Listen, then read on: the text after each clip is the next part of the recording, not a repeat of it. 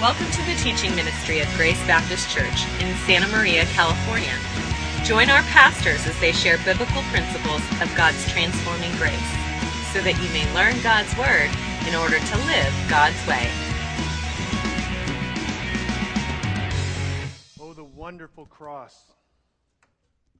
the instrument of death and torture and shame the symbol of guilt, the symbol of horror. And yet it is wonderful because on it, the greatest, wisest, most loving, courageous man in the universe died in such a way so as to make people, ordinary sinners, his people, his chosen people, the ones of whom he would say, Now and for eternity, eternity, I am your God, and you are my people. Lord Almighty, as we worship you this morning, I pray that you would enable us to see with clearer eyes what it is you have done in us and for us so that we can proclaim, we can testify, we can witness to your excellencies that are better than anything money can buy on earth. In Jesus' name, amen. You ever have one of those mornings? Get out of bed late. Kids don't get out of bed at all, of course. Your coffee pot isn't working. You forgot to change the oil on the weekend, and now your car's low on gas. Drop off the kids, get to the parking lot, and at work, that lady in HR who always is on your case gives you this dirty look. You rush in to your desk and you're sitting there and you realize, oh, Starbucks is sitting in my car. Now your boss calls you into his office and tells you something you forgot. Anybody with me on that one? Y'all know what I'm talking about? Now it's 9:30. Your husband calls. He's, "How you doing? What do you want?" You snap at him. He didn't deserve it. He didn't do anything to cause any problem. So what you do is you apologize and you say something like, Well, I don't know where that came from. But you do, don't you? You do know where that came from. So you apologize and you say, you realize that that instant jerk, knee jerk reaction came from your own heart, from right inside your own chest. Alexander Solzhenitsyn, yes, you're going to have to say that five times today, said this about us. If only there were evil people somewhere, insidiously committing evil deeds, and it were necessary only to separate them from the rest of us and destroy them. That would be what we'd love, isn't it? But the reality, the line dividing good and evil cuts through the heart of every human being. You can blame whatever you want for your frustration coming out. You can say whatever you want about it being a mistake or just messing up. But the truth is is that you and I are the kinds of people who mess up. Amen. What you do comes from who you are, not the other way around. This is exactly what Jesus is telling us in Matthew chapter 12, where he says, You brood of vipers, how can you speak good when you are evil? For out of the abundance of the heart the mouth speaks. The good person out of his good treasure brings forth good. The evil person out of his evil treasure brings forth evil. What you do comes from who you are. So, if it's true that you and I are the kinds of people that mess up, wait a minute, time out. let's be honest with each other here just for a second.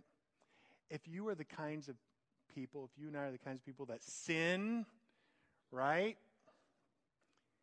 How do we become the kind of people who sin less? How do we become the quote unquote good person Jesus is talking about in Matthew chapter 12, verse 35? How do you and I bring good treasure out of a good heart? Last Sunday, we began a two week sermon series examining the foundational promise, the promise in Scripture on which all the other promises are based and that is God says, I will be your God, and you will be my people. The passage we looked at then was Isaiah 43, 1 through 3, and we saw the first half of this promise, and that is where God says, I will be your God. And as we developed this and looked at the passage, we related this idea, this promise, to, to this truth, the bedrock truth of Christianity that you and I need to trust the promises of God for you in Christ. And when we do that, we will find that there is absolutely no reason to fear anything. If you missed that last week, I'm sure Kevin can set you up or you can go online. Right now, today, we're going to see the second half of that promise, and that is that you will be my people, God says. And we'll see that in 1 Peter chapter 2 verses 9 and 10. And this, by going through this, we'll find out how we can become the kind of people who can bring good treasure out of a good heart. But let's look at our passage today. It's in 1 Peter chapter 2, and I'm going to read verses 9 and 10. Peter says, You are a chosen race, a royal priesthood, a holy nation, a people for his own possession. That, that you may proclaim the excellencies of him who called you out of darkness and into his marvelous light. Once you were not a people, but now you are God's people. Once you had not received mercy, but now you have received mercy. Amen. Today we're going to find some answers from these two verses on how God's promise to make us his people relate to how to be the good person Jesus created us to be. And Peter will describe to us three things. And the first thing he'll do is who you are. And the answer is you are God's chosen people. The second one is what you do. And what we do as Christians is declare, proclaim, announce God's excellencies. What is it about God that is better than anything and everything else? And number three, why we do this. And we'll find out the reason why we do this is because you and I, as His chosen people, have received mercy. And because God has given us mercy, you and I can bring good treasure out of a good heart. So let's look at our passage. We'll find the first point in your uh, notes today is that you are God's people. That's your first blank as you see it. And we get that out of 1 Peter 2 and verse 9. But you are a chosen race, a royal priesthood, a holy nation, a people for his own possession. Peter begins his description of who we are, uh, those of us who are in Christ, by doing something very natural, exactly what we would expect. He quotes from several passages in the Old Testament. And the first and most important one here is in uh, Exodus. And in Exodus chapter 19, verse 6, it says, You shall be to me a kingdom of priests and a holy nation. Here's where he gets those two words there kingdom of priests and holy nation. And then in verse uh, Isaiah 43, 20 and 21, God gives uh, kind of two promises in one. He says, For I give water in the wilderness, rivers in the desert. He makes impossible things happen to do what? To give drink to my chosen people. You ever feel like you're in the desert? You ever feel like it's just going to be impossible for me to be refreshed in this situation? God can make rivers in the desert for your soul, because you are his chosen people, the people whom I formed for myself, that they might, here's the point, that they might declare my praises. But the question is, is what do these phrases mean? If we break them down in the order that Peter has them, the first and the last of his praises or phrases are pointing to one reality, and then the middle two are pointing at another. And you see that the first one is we're looking at a chosen race and a people for his own possession. You can see how those are basically saying the same thing with different words. And here we see that God intentionally, purposefully, decidedly chose a group of people to be his own. And in the Old Testament, we see God giving his sovereign grace, his absolute 100% control of everything, sovereign grace in choosing Israel from among all the nations of the world. And then, in the New Testament, we see the same reality played out a little bit differently, and God in the New Testament chooses individuals and families from all the nations of the world. We see in both, God does the acting, God does the choosing, God does the making of a group of people who are no group. God's the man, so to speak. Thank you. I knew someone would laugh. I need, I need some more feedback here. Come on, guys. Uh, he is the one who is fulfilling his promise to make us a people. Then Peter calls us a royal priesthood, a holy nation. And these two descriptions that Peter pulls out of our passages uh, describe what God wants his people to do, what he wants to make out of this group that he's assembled from all the nations. Now, there's two things you need to remember. The first is that a priest is someone who stands before God for people. He, he, a priest is there for the people so that they can communicate to God. And a prophet is one who stands in front of people for God. His point is, is that now I'm communicating what God wants in any given situation. Now, in this particular case, Peter is declaring that our job description as a Christian is to be a nation, all of us, of royal priests. And our function as these priests is to bring this good treasure out of a good heart. That is what will prove beyond a shadow of a doubt that we are God's chosen people. And just by way of illustration of this, in John chapter 13, Jesus says, They will know you're my disciples by your love. This is just one of the ways that we see this being ex- um, demonstrated. But then we need to ask the question you are a nation. In what way a nation? What is, what is he getting at here? In the same way that Israel was a nation? Well, Christians don't have a land, and we don't have a nationality or a race that we all belong to. Instead, we are red and yellow, black and white. We are obviously not a nation in the sense that Israel was. So, in what sense then could we as Christians now be called a nation? And that is really easy. The way it is, is Christians are a holy nation in the sense that we serve one king. Now, don't miss this point.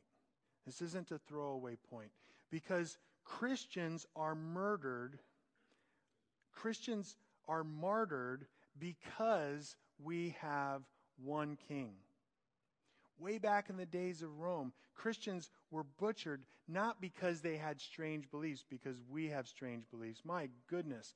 Turn on your TV and you'll find all kinds of strange beliefs out there. Christians are murdered because we live like there is someone with more authority than the person standing in front of you with a machete. Christians are persecuted because we live in such a way that there is someone with more authority than the pretty face on TV that tells you what car to buy or who to vote for. fundamentally, my friends, the chosen people that God has made us to be is so that we will recognize that there is a higher authority than any other authority on earth, including my own desires, my own affections, my own things that I want for myself. The first and biggest point about becoming the good person Jesus talks about in Matthew 12 is that we live as chosen people who know that there is an authority over every other authority on earth. He, Jesus, is the King of kings, and Jesus is the Lord of lords. Oh man, you got to say amen to that. Thank you. I need that. Come on, guys. Um, do you want to be the person who brings good treasure out of a good heart? Then begin to recognize that God is fulfilling His promise to make you His people. Begin to live by God's authority and to start to weed out the things that offend Him and transplant those things that please Him. And my friends, this is a lot simpler than we give it credit to be. Most of the time, you and I know the things that we're doing that displease Him, don't we? But we don't have the courage to weed them out. Start to live like He is the King of Kings and the Lord of Lords. And when you do, people will notice. They will ask you, What is up with that person? And then you'll be able to be God's witnesses. That's your second point. Your second point is that you are God's witnesses. And we find that in 1 Peter chapter 2 verse 9 that you pro- may proclaim the excellencies of him who called you out of darkness and into his marvelous light. There it is. Now here's the heart of what we want to say today. This is really where the rubber meets the road. God does a lot of work in order to show us that he is fulfilling his promise to make us his people. And he does this work in us so that, for the purpose that we may proclaim the excellencies of God. Peter calls us priests, and now, in first part of this verse, and now he's describing us as having the job of a prophet, that is, proclaiming God's excellencies, telling people what God has done. Two things need to be noted in this verse. The first is the basic command that he says here, that you may proclaim. In the New Testament, there's several verbs that make this same general point. He tells us to proclaim, to evangelize, to preach, to witness, to announce. And all of these verses, all these verbs have the same general point, and that is that you and I need to be about building the kingdom of God by sharing the good news. The good news of at least the excellencies of Him who called you out of darkness and into His marvelous light. There's more to it, but that's a big part of it. Right there, announcing to people how great God is. Now, St. Francis is famous for saying, preach the gospel at all times, and if necessary, use words. But I want you to consider, because I know you, most of you, if you've been around Sunday school long enough, have heard that. The point that Francis was making was an excellent point given the particular problem that was rampant in Christendom then. I don't know if you've ever noticed, but the culture we live in today is not primarily Christian. Anybody notice that, by the way? we don't live in a Christian culture anymore. Perhaps we forget St. Francis and the solution he gave to an, a problem entirely different than ours, and we pay attention to God's Word, proclaiming the excellencies of Him, of, of God. Christians, my friends, are absolutely nothing if we are not a people with a message. And since we are His people, it is His message that we are to give. And proclaiming anybody's message takes both words and deeds. Don't use the cop out. My friends, don't use the cop out that says, oh, I'll let my actions do the talking. I tell you what, if your lips aren't talking about the good news, then I can promise you your deeds aren't either. But if you do one, you will do the other. Besides, we generally don't have a problem proclaiming the message of the excellencies of some football team or some baseball team or some new television show. If we spent the same amount of time learning about the excellencies of God, it would be that much easier for us to declare His excellencies. In fact, this is the second thing that we need to see in this verse, and that is the subject of what it is we're proclaiming, and that is God's excellencies that we see here. Now, fortunately for us, Peter gets very specific. When he says that you may proclaim the excellencies of Him, he then gives us an example of what it is that we are to proclaim. And the one example of the many excellencies of God is that He called us out of darkness and into His marvelous light. For Peter, this is the most important thing that he can think of. Now, I've also been in church long enough to realize that for most of you who are long term Sunday school alumni, some of you may have already forgotten what the darkness was that you were called out of.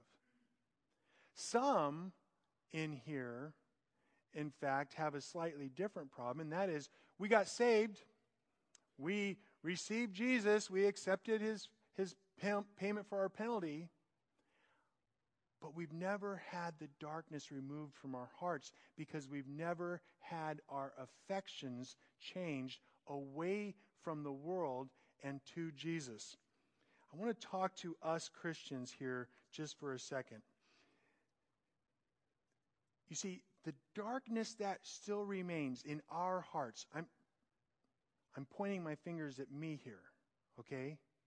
Us Christians, the darkness that still remains in our hearts stays there and continues because we live with the same affections, the same desires that we had before we were Christians.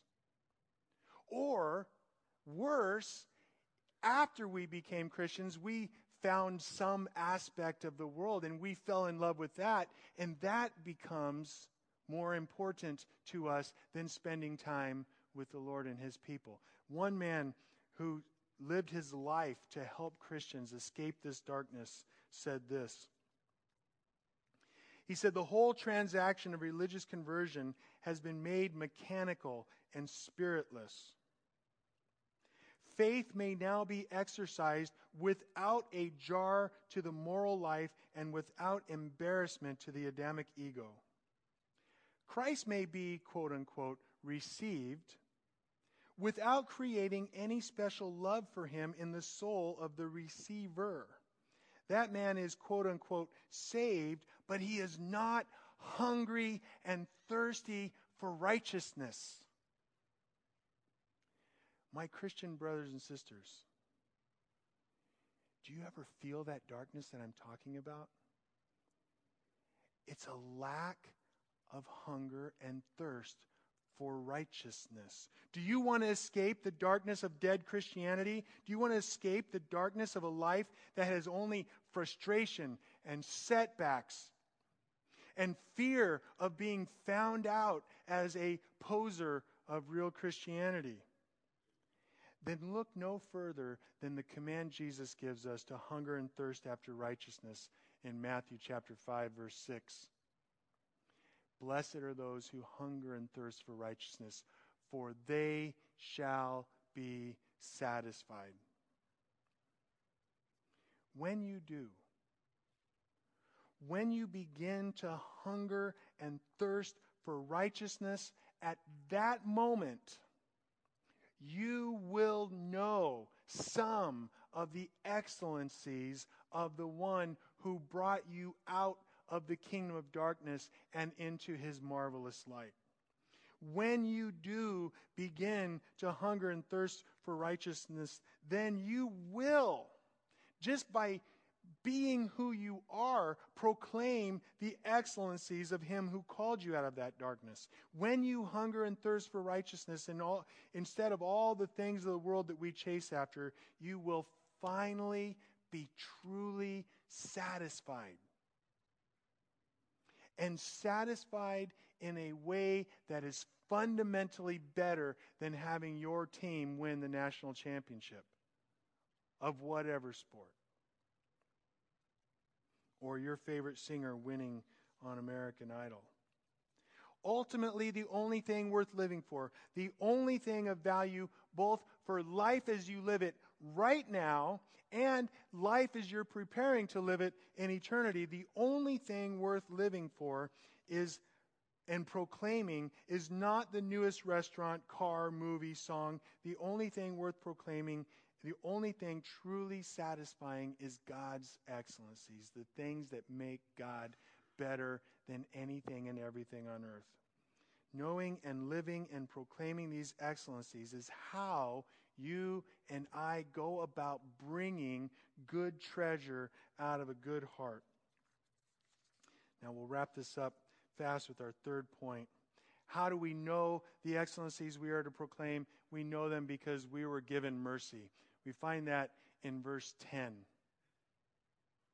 Once you were not a people, but now you are God's people. Once you had not received mercy, but now you have received mercy. Being a member of God's people is to receive mercy. And this is, you've seen this before. Mercy is pretty easy to define. Mercy is not getting what we do deserve, and grace is getting what we don't deserve. Now, very often, obviously, these things are, are related. But in this case, Peter is calling to our attention the fact that you and I have done nothing. There is in no conceivable way that we deserve to be called his people. And here's the bottom line you and I have received mercy. We have become God's people, and therefore we are also able to proclaim God's excellencies. If you are sitting in this room right now, I imagine one of two things is true of you. One, you have experienced some of these excellencies and you have trusted your life to Christ. Or two, you're here because some family member wants you to be here, or someone shamed you to be in here, or you just like free coffee. I don't know. But the point is, is if you are a Christian, you have at least one thing that you have noticed from God that is excellent, that is wonderful. And it's better than coffee. Trust me. I already had mine today. Tell someone about that. Tell someone today what excellency you have noticed. And if you've only seen one, start there. But because you have received mercy, therefore you can tell everyone around you what those mercies you have experienced are. And that, after all, is all that a witness is called to do, is to bring, and by doing that, you will bring good treasure out of a good heart. So, question Which of God's excellencies do you experience on a daily basis? How can you make a habit of proclaiming them? These are questions that you and I ought to be answering today. Do that. Do it today by looking for great things, looking to see what is out there that God is doing in and around you, and then tell others about what you are experiencing. Find excellencies to proclaim in God's Word. Make it a habit to tell one person at least one thing that you've seen in God's Word that day. When you do that, you'll find yourself knowing God better and tr- loving Him and trusting Him more. Two, find excellencies to proclaim in others that you know. See what God is doing in them and through them. And tell that person what you are seeing God do in them and through them. Because when you do, they will be encouraged to press on, and you will be encouraged to see what God is doing in your own heart as well. And lastly, find excellencies to proclaim in God's creation. Oh, my goodness, is that hard to do around here or what? Just look at the gorgeous oak trees or the absolutely stunning hills. Get on a bike and go ride. because you will find plenty of excellencies to give glory to God for. And then tell people about it because that is how you and I bring good treasure out of a good heart. Let's pray. Lord Almighty, we come because we are in desperate need of your Holy Spirit working out in us so that we can notice, we can feel, we can sense, and then proclaim the excellencies of Him who called us out of darkness and into a wonderful, magnificent, marvelous light. Help us to see and know you better so that we love you and trust you more, and so that we can declare your great excellencies because you are worthy. We praise you and we thank you in Jesus' name. Amen. Our hope is that today's message empowers you, by God's grace, to live God's way. For more information, visit us online at gracebap.net.